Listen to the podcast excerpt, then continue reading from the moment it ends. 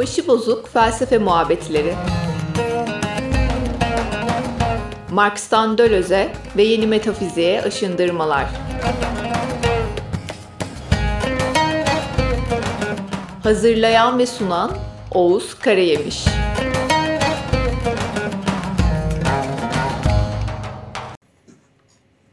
Şimdi bir yaylayı geride bıraktık ama o yaylanın problemleriyle ilişkimizi koparmıyoruz, sürdüreceğiz. Azınlık oluş meselesi oluşlar yaylasını ta- kat ederken yine karşımıza çıkacak zaten. Dolayısıyla yarım kalan şeyleri, iplerin uçlarını orada bağlayacağımızı da umuyorum. Burada zaten yine gösterge rejimleri konuşacağımız için aynı problemlerle farklı biçimlerle uğraşacağız. Şu yaylaya geçmeden önce yeni yaylaya yani çeşitli gösterge rejimleri üzerine yaylasına geçmeden önce terminolojik bir mesele halletmek istiyorum. Tayin'den türetilen bir sürü kelime var. Batı dillerinde diyelim, bu İngilizcesi, başka diller, başka Batı dillerinde de işler kolay. Türkçe'de zor. Anlamla ilgili iki kelimeyi biz anlam olarak çeviriyoruz. Birisi meaning, diğeri sense. İşte mesela logic- logic and of sense değil mi? Anlamı mantığı olarak çeviriyoruz. Doğru anlam çünkü.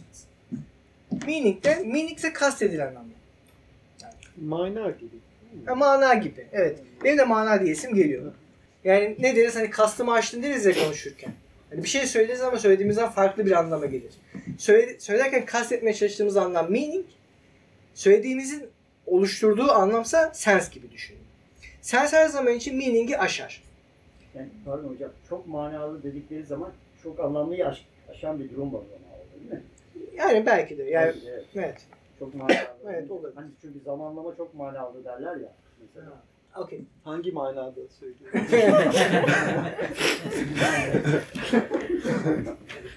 bu, bu manada. Burada sensi şey olarak düşünün. Yani belli bir sözcenin üstlenebileceği anlamlar çoğulluğu. Tamam mı? Bunların önemli bir kısmı virtüel kalır. Ama birazcık böyle felsefeze edersek, filozof felsefileştirirsek meseleyi. Meaning ise öznenin o bağlamda ifade etmeye çalıştığı şey. Her zaman örtüşmeyebilirler, çelişebilirler. Ama hiçbir zaman meaning sensi tüketmez. Şimdi bunların ikisine de anlam diyoruz. Tam diğerinin birine mana da diyebiliyoruz. Demiyoruz ama diyebiliriz. Asıl güçlük şurada. Signify'da kadar gelen üçlü yani gösterge, gösteren, gösterilen çok güzel Türkçe'de. İmleme, im, im kelimesinden de türetebiliyoruz. İmleyen, im, imleyen, imlenen. Başka tür, bir tane daha var sanırım bununla koşut. Ama signification'a geçtiğimiz anda ortalık bir karışıyor. Şimdiye kadar kullanılan dil bilimi sözcükçesinde anlamlama ve anlamlayan olarak çevrilmiş. İşte signification anlamlama, signifying anlamlayan. Deleuze ve Guattari sözcükçesinde benim size verdiğim sözcük çeviride de aynı şeyi kullanmıştım. Anlamlandırma ve anlamlandıran diye çeviriyoruz. Ama aslında gördüğünüz gibi ikisinin de kökü sign. Si- Signifiance'a bir karşılık vermemişiz doğru düzgün. Yani ne diyeceğimiz belirsiz.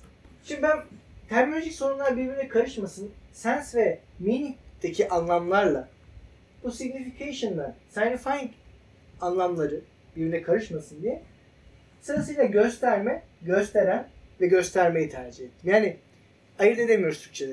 Yani kısacası bu. Yeni bir imkan aklına gelen biri bir şey aklına gelen varsa hemen konuşsun. Hepimizi beladan kurtarsın. Yani çözememişiz 10 yıllardır. Çözülebilir belki bir gün. Şu anlık elimizde bu var. Yani yapabileceğimiz en iyisi bu gibi geldi bana.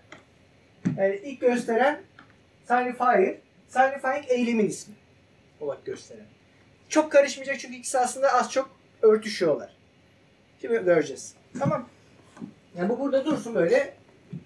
Arada bir atıfta bulunurum oraya. Çeşitli gösterge rejimleri neyin üzerine? Ona bakalım. Dil bilim yaylası neyin üzerineydi? İçerik artı ifadenin alloplastik diyorlardı. Alloplastik tabakada eklemlenme tarzlarına dairdi. İçeriye doğru hamle pragmatik demiştik değil mi? Şimdi neyi biliyoruz? Ahlakın öğretisinden. Bunun kendi tözü ve biçimi var. Keza bunun da kendi biçimi ve tözü var. Onların ayrıntıları çok da önemli şu an.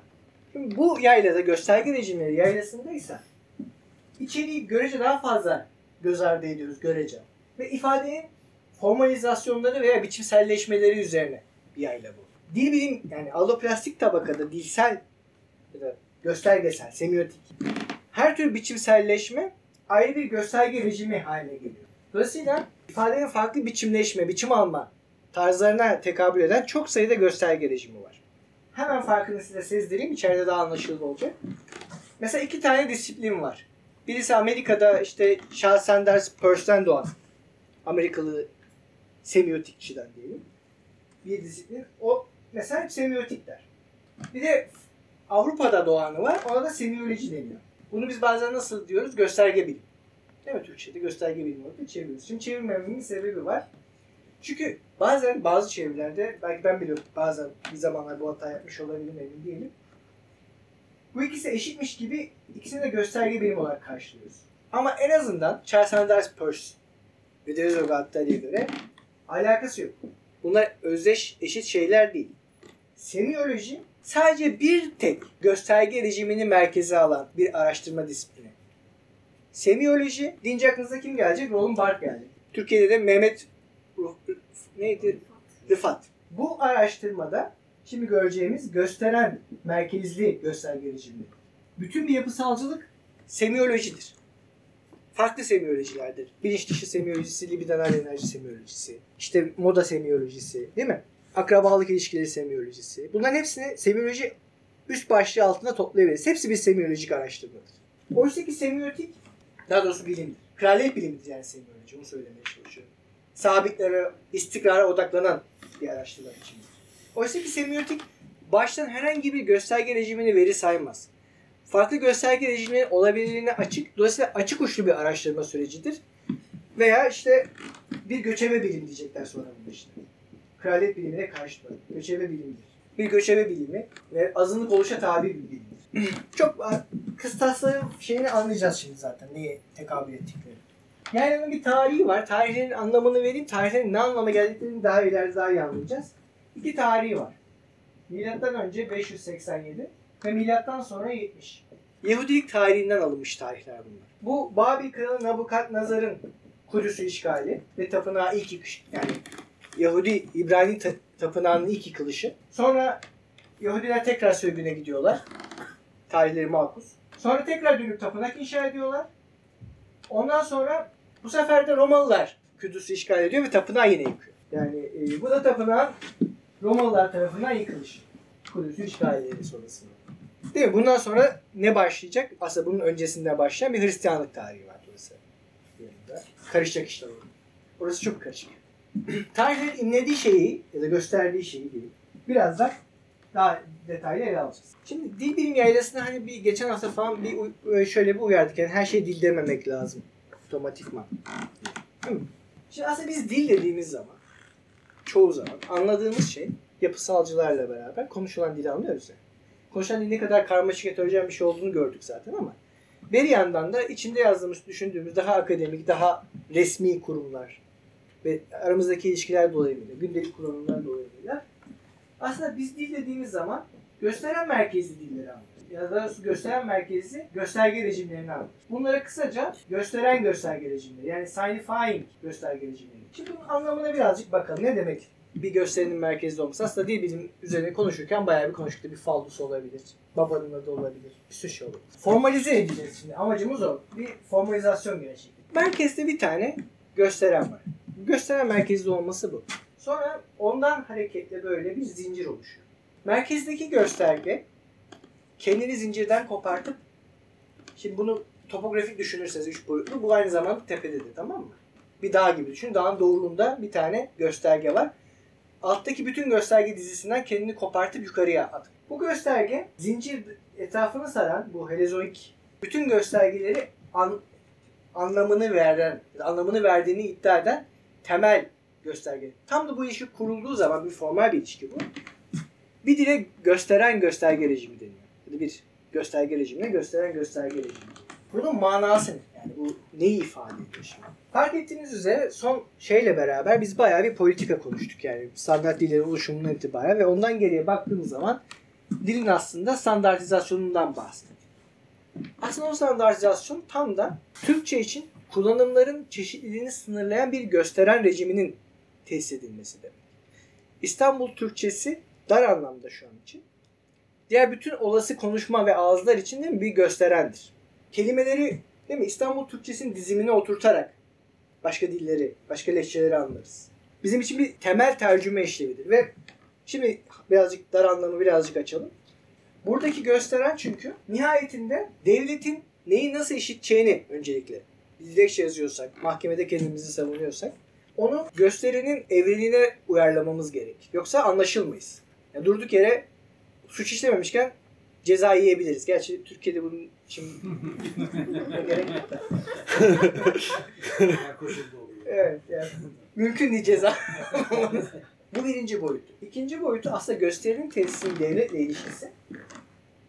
Tam da çoğunluk dilinin tesis edilmesiyle aynı amacı taşıyor. Gösterinin yaydığı buyrukları tebaaya doğru şekilde tercüme edilmesi. Yani bürokratik aygıtta aşağı doğru inerken değil mi bir kararname çıkıyor. Cumhurbaşkanlığı kararnamesi mesela Edeyim.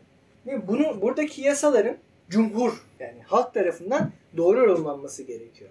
Ve bu yorumsal çerçeveyi tam da gösteren sağlıyor. Yani gösteren emirle işiten kulak arasındaki aracı haline geliyor. Onu doğru işitmekle ilgili bir şey. Dezogatteri'ye bir sürü yolla gelerek Antioidipus'ta formül etmişler. Antioidipus'a katılan arkadaşlar, Antioidipus okumuş arkadaşlar hatırlayacaktır. Buna kısaca despotik rejim deniyor. Neydi Antioidipus'taki formülasyon?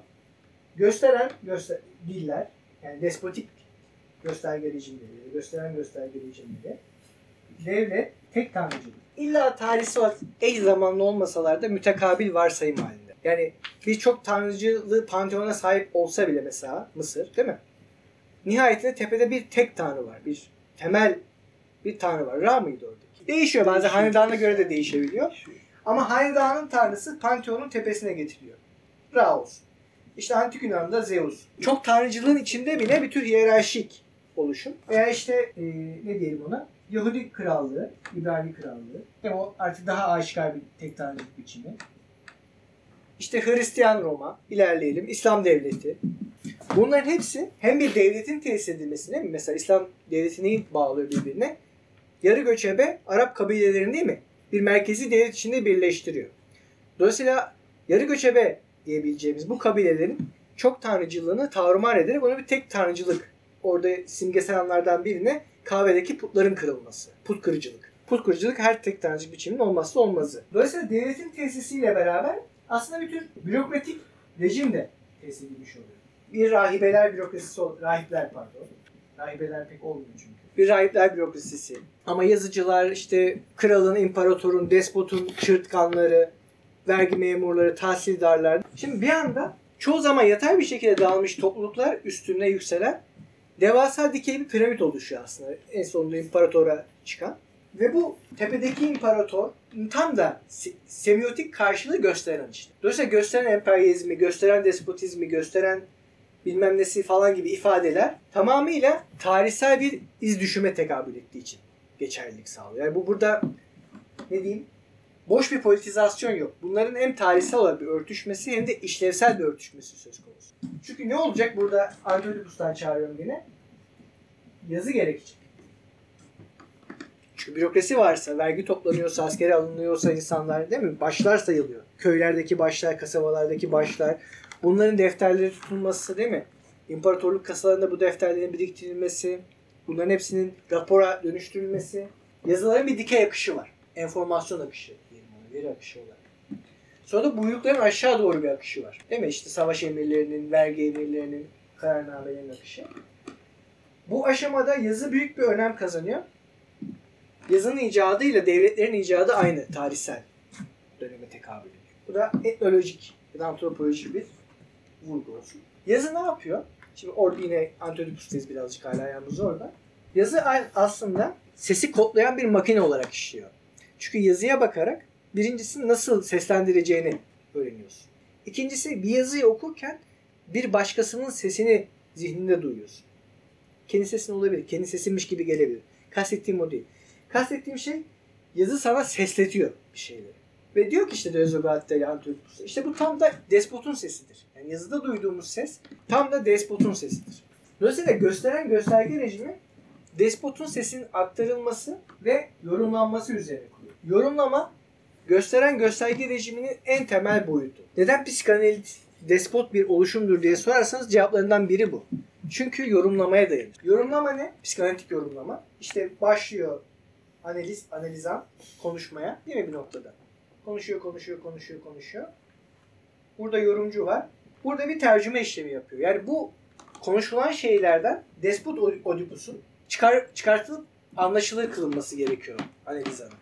Yani bak işte senin başına gelenler tam da bu anne baba sorunlarından. İşte eksik bağlanmadan, fazla bağlanmadan, bilmem neden artık neyse. Travmatik olay diye. Ha, haksız olduğunu söylemiyorum bakın aynı şey değil bu. Kastettiğim şey buradaki bileşenlerin daha üst bir gösteren rejimine tercüme edilmesi. Yorumlama budur. Veya üst bir gösteren rejiminden akan fikirlerin alt tabakaya anlamının açıklanması. Mesela nereden biliyoruz bunu? Dinlerin bütün bir kelam veya teoloji tartışmalarından. Kelam nedir? Tanrı'nın sözünün yorumlanması ve yeniden yorumlanması. Sonsuz bir yorumlama faaliyeti. Yani kelamın içinde sadece kutsal kitaba atıfta bulunmazsınız. Kelamın içerisinde başka kelamcılara, onların yorumlarına ve onların yorumlarının yorumlarına kendi içine kapalı bir külliyat oluşturur. Yani tefsir. Orada özel adıyla tefsir. Ebedi bir yorumlama zinciri oluşur. Bir yerde göster yani bu bir bunu şöyle düşün. Yani bir yerde aşırı yorumlama faaliyeti yürüyorsa orada despotik bir gösteren gösterge rejimi tesis edilmiş demektir. Ya da edilmeye çalışılıyor demektir. Yorum o kadar güzel bir şey değil yani. Bu gösterge rejiminin merkezinde gösteren ikamet ediyor. Gösteren biliyorsunuz hep şeye göre, Sasur'a göre işitsel imgedir. İşitsel imge örgütlenmiş, işitsel imge fonetik olarak örgütlenmiş, işitsel imge. Deleuze Guattari buna po- politik bir şey atfederek buna despotun bedeni veya yüzü diyor. Gösteren aslında despotun bedeni veya yüzüdür. Paraya basılan kralların, hükümdarların yüzleri, suretleri, duvarlara asılan suretler, resimleri oyulan suretler. Değil mi? Fa- çok farklı şekilde kağıt paraya basılan suretler. Bu suretler, imgeler dolayısıyla, imajlar kendini bu despot tarafından örgütlenmiş despotik bir tarzda örgütlenmiş gösterge rejimin içinde sürekli olarak dolaşımda tutarlar. Keza bu bunun toplumsal karşılığı işte paradaki gezen yüzler gibi. İşte bir firavunun yüzü paraya basılır. Fi- Firavun Ra'nın rahmetine kavuşur. Ondan sonra paralar toplanır. Toplandıkça yeni firavunun sureti paraya basılır. Yeni bir firavun tahta geçer. Bu işte karşılığı kral öldü yaşasın kral hikayesi yani. Önemli olan şey merkezi kimin doldurduğu değil. Merkezin boş kalmaması. Kafka'nın bir öyküsü var. Çin Seddi galiba değil mi? Çin Seddi öyküsüydü. Emin değilim. İşte yani despot o kadar uzakta ki kralın ölüm haberi e, onlarca yıl sonra ulaşıyor bir köye. Yani ama önemli değil. Yorumcular yorumlamaya, vergiciler vergi toplamaya, çırtkanlar çırtmaya devam ediyorlar. Yani despot kral hangi hanedanmış onlarca yıl sonra öğreniyor. ama önemli olan bu değil. Önemli olan mekanizmanın sürüyor olması. Hatta şunu ileri sürebiliriz ki bu tarz bir gösterge rejiminde bürokrasinin irili ufaklı bütün figürleri, rahipleri tamam mı? Despotun kendisinden çok daha önemliler. Despot önemli değil. Mekanizmanın kendisi önemli. Yani bunu Türkiye'ye uyarlayın isterseniz. Ben risk almayacağım bu konuda. tamam? Satrançtaki kral gibi işte en az hamleyi yapabilen ve en altın unsur. Aynen Kral öyle. aslında despot. Asıl hareket Aynen başkaları. başkalarına yani. Aynen öyle. Hanedanlık içinde oyunlar bitmeyebilir ve gerçekten de bir padişahı Osmanlı tarihini düşün. Bir padişahı ipte, ipe atıyorlar, boğuyorlar, bir şey yapıyorlar. Yerine başka birini koyu veriyor. Yani yeniçeriler yapıyor bunu. Bazen işte haremden birileri yapıyor. Bazen başka bir hanedan, yani başka bir ailenin bir kolu yapıyor değil mi? Bu hikaye sürekli sürüyor ama önemli olan şey Osmanlı'nın yemede ortak, içmede ortak değil mi? O Osmanlı'nın şeyinin asla çözülmemesi mekanizması. Mekanizmayı başka bir şey çözecek en nihayetinde. Onları konuşacağız zaten. Şimdi bunun manası ne? Bu nereden? Yani neyin üzerine inşa ediliyor? Bu ikinci gösterge rejimine taşıyor bizi. Bakın formal bir şeyden bahsetmeye başladım. Şimdi biraz daha belki formal bir düzeyde ilerliyoruz. O yüzden somut sorularınız olursa getirin bana. Ona Deleuze ve Guattari gösteren öncesi pre-signifying gösterge rejimi diyor. Çok üzerinde durmuyorlar açıkçası. Ben de çok üzerinde durmayacağım. Ama Antioidipus'tan yine çağırmak isterseniz bu yabanılların gösterge rejimleri. Yabanıl gösterge rejimleri. Bunlar nasıl peki? Yani burada her şeyi gösteren ve göstergeler etrafında örgütleniyorken gösteren mevzusunu kapatmadık bu devam edeceğim. Bunun manası ne? Burada merkezi bir gösteren yok. Dolayısıyla göstergelerin çok anlamlı ve serbest bir oyunu var. Yani bir tane merkezi bir belirleyici, anlam verici unsur olmadığı için çok anlamlı, çok sesli bir oyun var. Bu çok anlamları nereden kazanıyorlar? Tam da gösterge dışı unsurlarla veya dilsel olmayan unsurlarla göstergesel olsalar bile, semiotik olsalar bile bir dansla, bir dövmeyle değil mi? İşte başka bir jestle, mimikle bir araya geldikleri zaman kazandıkları değerlerle. Yani aynı dilsel gösterge, mesela aynı ses birim, fonem biriminde. Aynı fonem parçası, mesela A sesi, tamam dansın içinde. Dansta böyle yaparken işte savaş, böyle yaparken barış anlamına gelebilir. Önemli olan şey o bileşimin içinde aldığı değer. Dolayısıyla A'nın belirleyici bir gösteren ilişkisi yok. Ama bizde A, A'dır yani. A, o fonem o fonemdir. İşte A nidası hayret nidasıdır mesela. Atıyorum. A, tek bir ses seçince zor oldu işte. Baba işte yani. Baba kelimesini düşünün. Daha bir iki fonemli bir şey fonetik unsur olarak. Bu durumda babanın alacağı tek bir ifade var. Çocuğu doğurmaya yardım etmiş erkek ebeveyn. Ya da işte en azından bakımını üstlenmiş erkek ebeveyn. İlla doğru, doğuma katılması gerekmiyor şüphesiz. Nasıl anlatayım ya? Şeye çok benzemiyor mu yani? Ödipal ve preodipale çok benzemiyor mu? Hikaye olarak. Hangi bakımdan benim için açıklaştırın. Estağfurullah. Yani dil ve dil öncesi gibi. Ama dil öncesinde değiliz tam olarak. Ya evet eğer dil dediğimiz şey gösterense şeye evet. çok benziyor. Fallobasentrik diyorlar ya hani bu post. Ona çok benziyor hikaye. Yani Ya tabii tabii. Tabii tabii tabii. Tabii tabii tabii. Tabii tabii tabii. Çünkü fallogosentrik aslında gösteren merkezli bir gösterge rejimin tesisiyle eş anlamlı. De- Guattari ve Denizli o kavramı kullanıyor. En azından Guattari kesinlikle kullanıyor zaten. Tamamen aynı, aynı hikaye. Dolayısıyla bu çok anlamlı ezmek için geliyor gösteren gösterge rejimi. Gösteren gösterge rejimi fonemleri net bir sentagmatik, fo- fonetik olarak tesis eden şeydir. Yani dil bilimin sözcükçesi içinde kalırsak tek anlamlı bir şekilde tesis eden şeyler. O çok anlamlılığı ezerek onu jestüel ve mimiksel unsurlardan kopartan, danstan, işte şeyden ayrıştıran, aynı zamanda mekansal işte kabilevi örgütlenmeden, onun içinde kat edilen başka gösterge ve işaretlerde ilişkisinden kopartarak tesis ediyor. Çünkü bunlar var olduğu sürece komutların, buyrukların akışı değil mi? Burada anlaşılmaz hale gelir. Yani bir yabanıl yaban olarak kaldığı sürece kabilesini bir devlet tarumar edip onu köleleştirmediği sürece değil mi? Diller arasındaki tercüme gösteren bir ilişki haline gelmez. Yani iki yabancı dil olarak kalırlar birbirlerine göre. Dışsallaşırlar yani. İşte siyah İngiliz, siyahların yerel dilleriyle İngilizcenin konumu gibi oluyor. Yani bunlar birbirine tercüme edilip iki ayrı dile dönüşürler. Oysa ki gösterinin tesis edilmesi için gösterinin bu dilleri üst kodlaması veya silmesi gerekir. Silmek bir tercihtir. Ço- çoğunlukla siler artık. Günümüzde yani İngiliz ne diyeyim devletli toplumlar o kadar yıllardır sahnedeler ki bu tarz ilişkileri biz görmüyoruz. Neden? Çünkü gidiyor İngilizler Afrika'yı inşa, işgal ediyor. Değil mi? İngilizce, İngilizce olarak zaten hali hazırda ellerinde var ve dayatıyorlar. Ama mesela işte tarihin bir anında 1200'de atıyorum Maya topluluklar arasında geçseydik bunun tarihsel geçerliliğinden emin değilim. Mesela Mayaları öncelikle şey olarak düşünün. Birer yabanıl topluluklar kümesi olarak düşünün. Belki kabilevi bir federasyonları var ama ortak bir dilleri yok.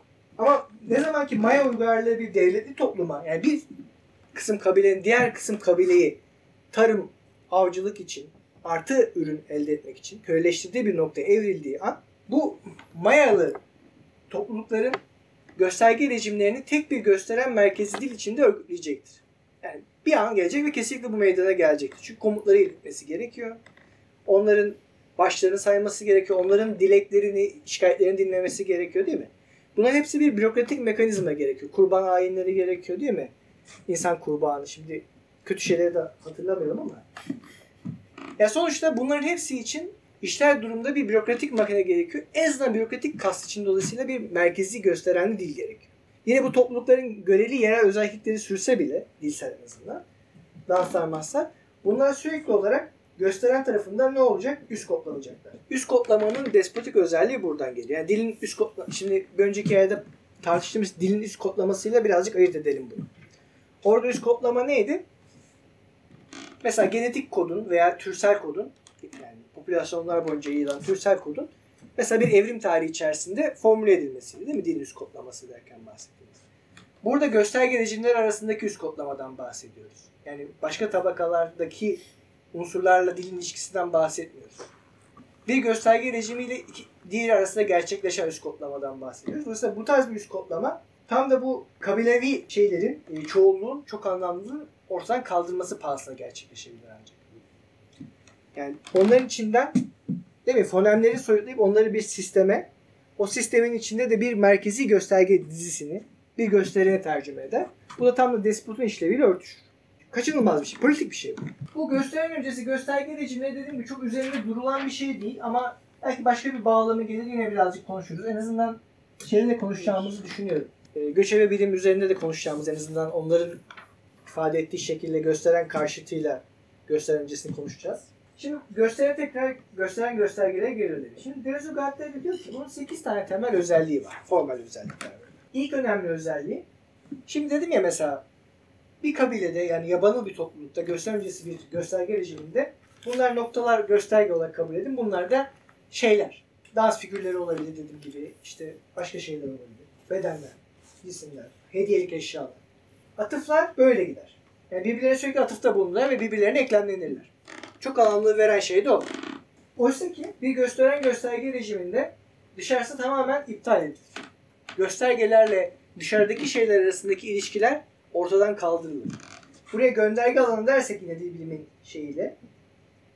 Gönderge ne diyelim ona? Gölgelenir. Gö- Çünkü ne yapacağız? Eğer göndergelerle ilişkiler sürür, sürür, sürerse pragmatik boyutları devreye sokmamız gerekiyor değil mi? Bu pragmatiği nasıl ezeceğiz? Göstergelerin başka şeylerle, gösterge olmayan şeylerle olan ilişkisini kopartmamız lazım. Dolayısıyla birinci özellik der ki bize. Bir gösteren gösterge rejiminde göstergeler daima diğer göstergelere atıfta bulunur. Göstergeler kendi başına bağımsız birer zincir olarak tesis. Dışarıyla ilişkisinden kopartılır. Ve zinciri kat ettiğimiz zaman ikinci özellik arkada bıraktığımız bir gösterge başka bir gösterge tarafından tekrar geri çağrılabilir. Yani bu buraya tekrar geri, geri gelebilir. Göstergeler geri döner sürekli. Bahsedilen geri dönüş gibi şeyleri düşünün Lacan'da, psikanalizde. Yine merkezden spiralimizi çizersek bir gösterge farklı çemberler arasında yolculuk yapabilir. Yani çemberden çembere atlayabilir. Bunu bireyin konumuyla karşılaştırın.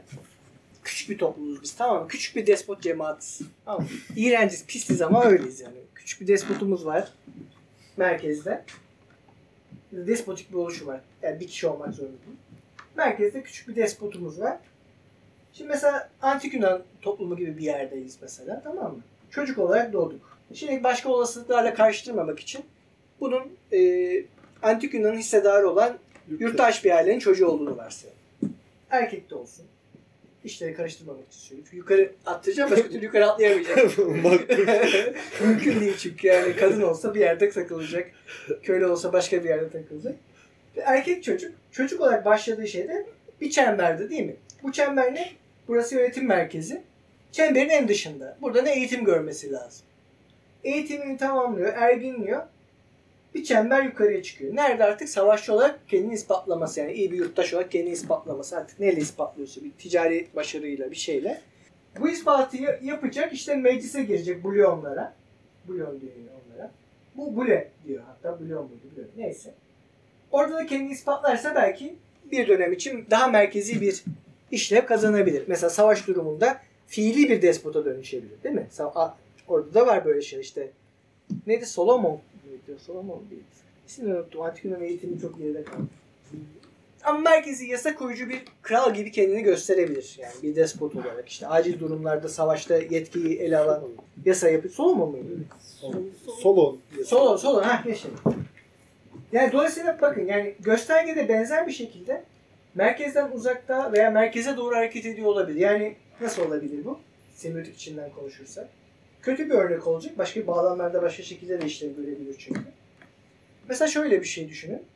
Ben kendim düşünemem, biz de düşünüyorum. Mesela telefona sahip olma göstergesi olsun. Tamam mı? Bir gösterge olarak telefon sahip. Bir akıllı telefona sahip olma göstergesi. Bu gösterge zincirde marjinal bir noktada yolculuğuna başladı değil mi? Yani bir gösteren gösterge rejiminde. Çünkü telefon önce askeri ve bilimsel amaçlarla kullanıldı belki. Atıyorum. Cep telefonundan bahsediyorum. Uzaktan bağlantılı telefonlardan bahsediyorum. Sonra bu yolculuğunu araba telefonu olarak sürdürmeye başladı. Akıllı telefon kötü bir isimlendirme olduğu zaman. Yani cep telefonu diyeceğim sadece. Ondan sonra bir grup insan azınlığın elindeki bir aygıta doğru, daha iç çembere doğru ilerledi. Bu gösterge aslında muhtemelen bir gösteren hüviyetini en çok orada kazandı. Çünkü belli bir azınlık yönetici grubunun bir parçası olmanın göstergesine dönüştü. Dolayısıyla kendisi başka toplumsal mekanda, dağılımda, diziliminde gruplar arasındaki ilişkileri gösteren, anlamlandıran bir temel gösteriye dönüştü. Ve bugün yaygınlaşmanın bu noktasında artık öyle bir gösterge değil. Yine çemberin dışına doğru itildi. Bugün yönetici sınıfın bir parçası olmanın göstergesi cep telefonuna sahip olmak değil de altın kaplama bir cep telefonuna sahip. Kastettiğim şeyi hissettirebiliyor muyum? Çemberler arasında seyahat ediyor göstergeler. Yani cep telefonuna sahip olma göstergesi bir, bir an geldi, merkezi bir gösterene dönüştü. Belli bir zenginliğin, yönetici sınıfın bir parçası olmanın, mesela devlet işlerinde önemli bir konumda bulunmanın, değil mi? O devasa telefonlarla işte devlet başkanları ve genelkurmay arasındaki iletişimin kurulması gibi şeyleri, fenomenleri düşünün. Fakat bugünkü kazandığı yaygınlıkla biraz çeperin dışına gitti. Yine yani merkezden kovuldu artık öyle bir gösteren değil cep telefonu sahip olmak. Ama belki işte müthiş altın kaplama çok pahalı bir akıllı telefona sahip olmak yeniden yönetici sınıfın bir göstergesi haline gelmiş olabilir. Buyur hocam. Hocam bu aynı zamanda mesela bugünkü atıyorum e, tıp fakültesinin talebi. Yani Hı doktor olmak bir zamanlar acayipti. Şimdi kimse doktor olmak istemiyor çoğunlukla mesela diyelim. Çok az insan bu idari peşinden. Yani çemberde olan şey aşağı inebiliyor dediğiniz gibi. Aynen öyle. Yani birçok Birçok ha, aynen öyle birçok benzer örnek verilebilir kesinlikle. yani süresel örnekler de var. Hani sadece siz cep telefonu verdiniz de benim aklıma öyle geldi. Hani Hı. yani eğitim dünyadaki eğitimin en üst noktasını bile talep etmeyebiliyor insanlar. Bir zamanlar talep ediyorlar. Tabii. Ya işte mesela bizzat cilt renginin kendisinin gösterge olarak bir macerasını düşünün değil mi? Amerika'da başkan olmanın değil mi? O merkeze yerleşmenin önemli bir göstergesiydi. Bugün o kadar önemli değil. Onun yerine siyah neydi? Siyah deri beyaz maske. Değil mi? Öyle bir şeydi. Tersi miydi? Mesela başka şeyler yerini alıyor. Yani beyazın şeyi deri rengi göstergesinden kopuyor. Öyle diyelim. Birçok şekilde bu meydana geliyor. Çemberin her genişlemesi yorumcular sayesinde mümkün oluyor. Yani yorumlama etkinliği sayesinde mümkün oluyor. Bir yandan her yorumlama faaliyeti çembere dahil olmamış yeni bir gösterge dizilimini çemberin gösteren rejimin bir parçası kılar. Yukarıya doğru bir yorumlama faaliyeti, bir bildirme faaliyeti. Dolayısıyla gösterini bildirir aslında alttakilere. Diğer taraftan da gösterinin alt katmanlara tercümesi. Mesela yeni mini mini birilerinin işte ilkokula başlaması, işte yeni bir mülteci akınıyla yabancı dil konuşan insanların yeni bir ülkeye gelip orada konuşulan dili öğrenmeye başlaması gibi süreçler. Mi? Gösterini onlara tanıtır, takdim eder. Orada da gösterinin onlara yorumlanması söz konusu. Dolayısıyla yeni gösterilenler tesis edilir o insanlar için. Yeni anlamlar oluşturulur. Gösterilen anlamlı değil mi? Anlamsal ilgili. Dolayısıyla yorumlama faaliyeti bitimsiz bir süreçtir ve çoğunlukla eğitim kurumlarının üstlendiği süreçlerdir. Aslında çemberler böyle genişler entegrasyon süreçleri Avrupa Birliği'nin öngördüğü daha demokratik ülkelerde. Bizim gibi ülkelerde sopa zoru. Vatandaş Türkçe konuşuyor. Ve ilk başta tartıştığımız özellik, beşinci özellik sonsuz göstergeler kümesi kendisini hem eksiklik hem de fazlalık olarak sunan en üst bir gösterinin atıfta bulunur. Yani hem eksiklik hem de fazlalık olarak sunması ne demek? Fazlalık olarak sunması bir sürü öncelikle de anlamın üst kodlanması ile ilgili bir süreç. Yani kendi bir fazlalık olarak sunuyor. Bütün anlamları, bütün olası anlamları, sens anlamındaki anlamları kastediyorum burada. Bütün sensleri tek bir kastedilen anlama, meaning'e dönüştüren değil mi? Bir fazlalık var orada. Sürekli bir meaning örgütlüyor. Farklı senslerden. Heterojen çoğul senslerden tek bir meaning örgütlüyor. Eksiklik olarak sunması ne demek? O da daha çok Lacancı çağrışımları olan bir şey. Nasıl formüle ediyordu Lacan? İşte ölüm mesela değil mi? Ebedi öteki, diyalektik olumsuzlama süreçleri mesela. Bunların hepsinde de gösterge rejimine bir eksiklik olarak musallat olur ve eksikliği paylaştırır gösteren. Ne demek bu? Mesela her tür despotik gösterge rejimi ve onun içinde yaşayan bir despotik toplum aslında despota sonsuz bir borçla tanımlanır. Bunun fiili formu vergi. En temel formu. Bu vergi despota sonsuz bir borç tarafından formüle edilir. Çünkü topluma eksikliği dayatır gösteren. İşte mesela günahkarlık Hristiyanlıktaki günahkar doğum.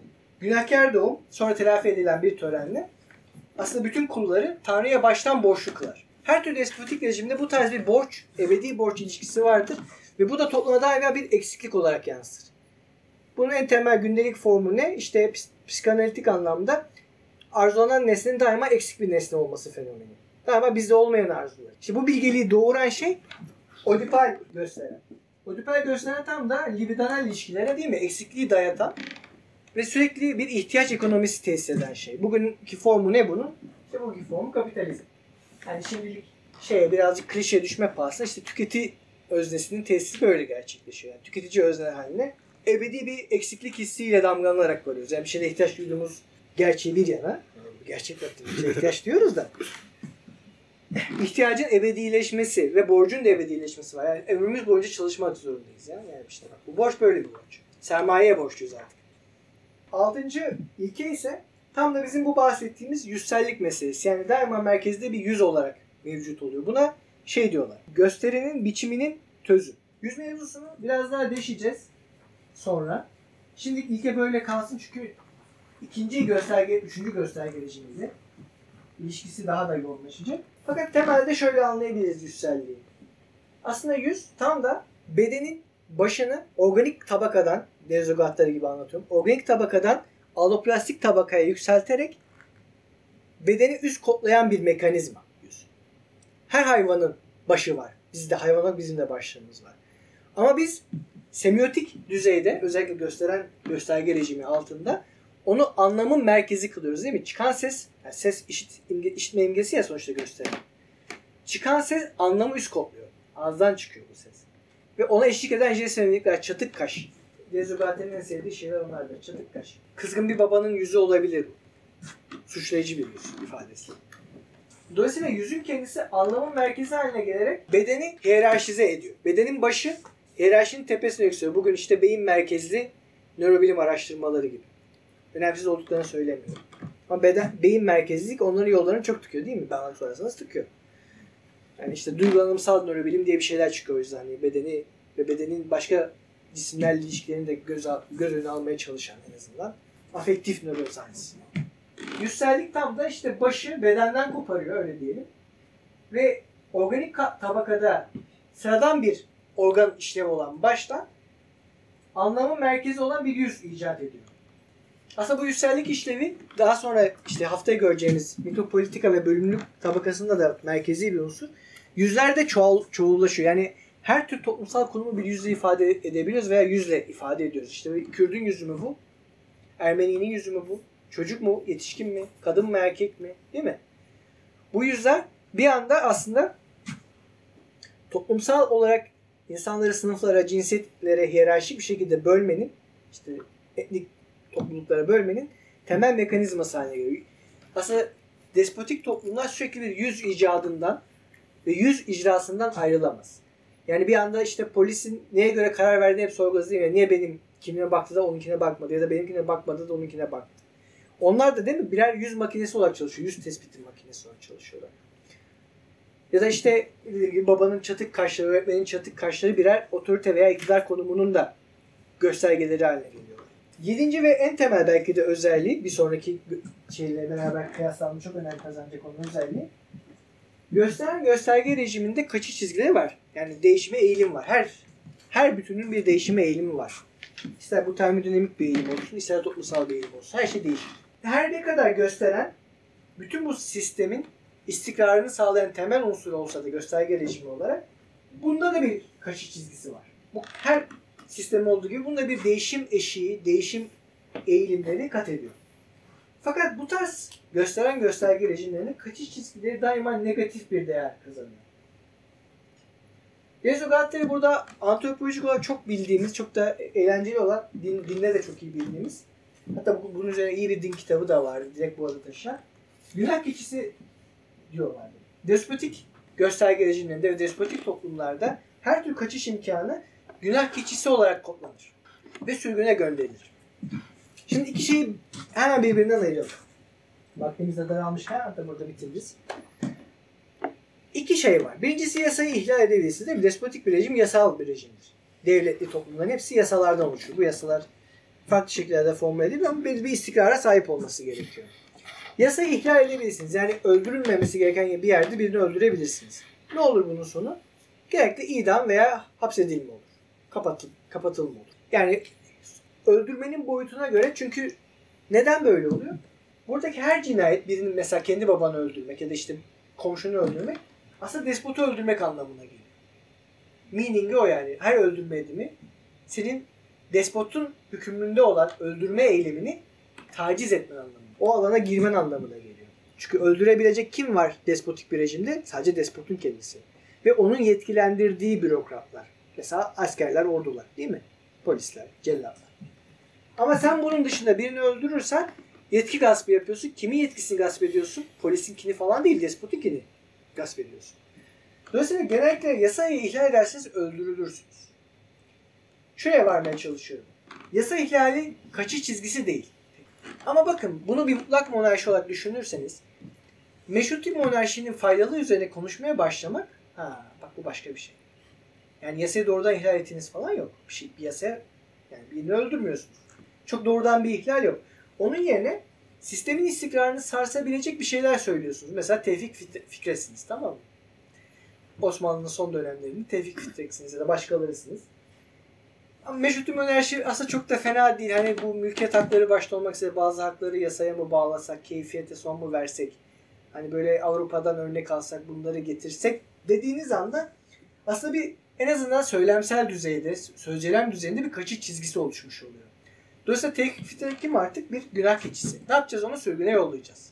Öyle yapıyoruz değil mi? Despotik rejimlerin şiddeti fiziksel olarak öldürme eyleminde olabilir. Ama aslında simgesi olarak sürgün eylemindedir. Ve her tür despotik rejim daima sürgüne başvurur. Yani dolayısıyla bu da bir işarettir. Yani bir şeyin ne kadar despotik olduğu sürgünün ne kadar işlevde olup olmadığıyla da alakalı. Değil mi? Türkiye ile ilgili bir şeyler çalışıyor mu?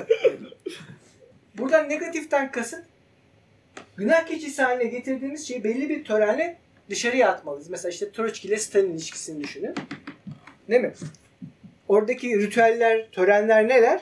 İşte devasa mahkemeler kuruyorlar değil mi? Öldürme de var orada yine gerçi. Öldürme yok değil. Ama Troçki günah keçisi haline getiriliyor. Her şeyin suçlusu. Ekonomi kötü gidiyorsa onun suçlusu Troçki. Kem, Kem- bizim Kemal Bey'e benziyor. İşte rekolte düşük çıktıysa Troçkistler suçlu. İşte içeride bir şey var ya da yok. Yok olandan da Troçki suçlu. Var olandan da Troçki suçlu. Günah keçisi işte Troçki. Stalinist rejimin içinde. Dolayısıyla Troçki ve Troçki'nin ifade ettiği ya da temsil ettiği diyeyim şimdi. Kelimelere takılmayalım. Kaçış çizgisi Troçki'nin şahsında değil mi? Büyük adaya sürgün ediliyor. Böylece aslında bütün bir Stalinist toplum kendini temize çıkartıyor. Nasıl? Mahkemelerde herkes evet Troçkistim, ihanet ettim bu vatana. Yok öyle bir şey yapmamış ama değil mi? Herkes Troçkizmi suçlayarak ve kendini de o suça dahil ederek en azından muhalifler, Stalin'in muhalifleri değil mi? Bir günah çıkarma ayini yapıyorlar Troçki'nin şahsında. Beni Troçki fiştekledi. Troçki bana yanaştı. Alman parası verdi. İngiliz parası verdi. Amerikan parası verdi. Tamam mı? Yalandan bak işte ritüeldir bu. Şimdi okuyoruz ya mesela tutaklı. Ya Buhari nasıl bunları demiş. Hani bir okuyorsun. Ya tabi çoluk çocukla ölümüyle tehdit ediliyor hepsi de. Hayır bir yandan da şaşırsa bu kadar salaş laflar nasıl edilir diye Troçki'ye karşı mahkemelerde. Ama işte bir yandan da burada bir ritüel var. Yani onu anlayın istiyorum. Anlayış gösterin değil. Oradaki ritüelde işte günah keçisi oyunu oynanıyor. Bu despotik toplumların bütün tarihlerinde bu her zaman karşımıza çıkacak bir özellik. Son özelliği de sayayım. Bu önemli. Şimdi bütün bu sıçramalar, işte yorumlamalar faaliyeti despotik rejimi bir aldatmacalar toplumu haline getirir. Despotik gösterge rejimleri aldatmalarla örülür. İşte tıpkı bu bir sürü kurdu rüyanda görüp Freud tarafından onun tek bir kurda ve babaya indirgenmesi gibi. Aldatır seni yani. Yorumlama faaliyeti aldatır. Çünkü yorumlanan unsurları değil mi? İçindeki farklı semiotik bileşenlere, farklı semiotik olmayan cisimsel bileşenlere açılan unsurlarını eleyerek seni de buna dün, kendi dünyasının içine çeker. Yani dersin ki Aa evet benim gerçekten de babamla ilgili bir sorunum varmış. Rüyam bana bunu anlatıyormuş. Buna inanman istedi. Şimdi inanma diyorum aslında çok önemli değil. Ama aldatma burada şöyle bir şey. Çift taraflı bir şey. Bu neydi yine? James Scott'un anlattığı hikayede olduğu gibi işte köylü kralın önünde eğilirken bir yandan da osurur. Hani her şey şek- şekli hale gelir öyle diyelim. İtaat de şekli ve aldatmaca haline gelir.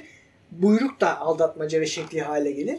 Yani her şey ya kelimenin kötü anlamında ritüellikleşir. Ritüelleşir, törenselleşir.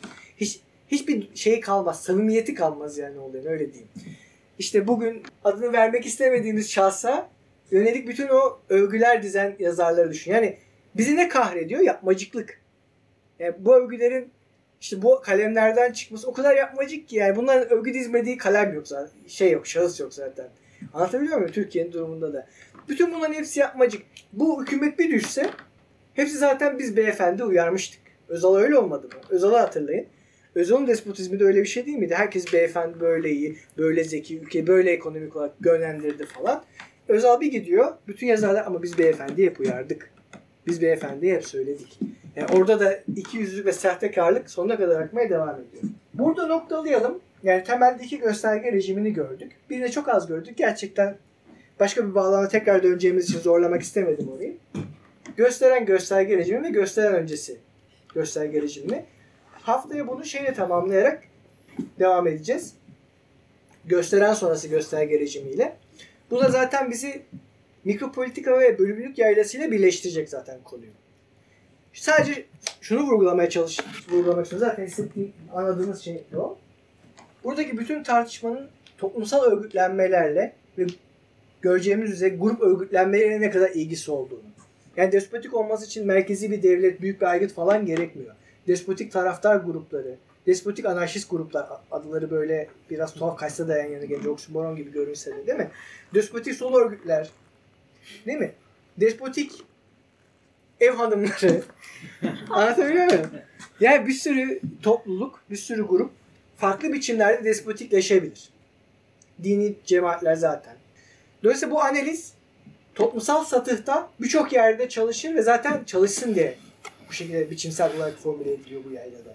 Yani buradaki amaç genel olarak gösterge gösteren gösterge rejimlerinin ne dair bilimsel bir çalışma yapmak değil. Bunları bilerek belli gruplaşmaları, belli toplumsal süreçleri analiz edecek şeyleri alet edevata dönüştürmek. Haftaya devam ederken göreceğimiz gibi zaten hiçbir gösterge rejimi tek başına bulunmuyor. Aksine daima bir karışım halinde bulunuyor. Geldiğiniz için çok teşekkür ederim. Sağ olun, var olun. Haftaya görüşürüz.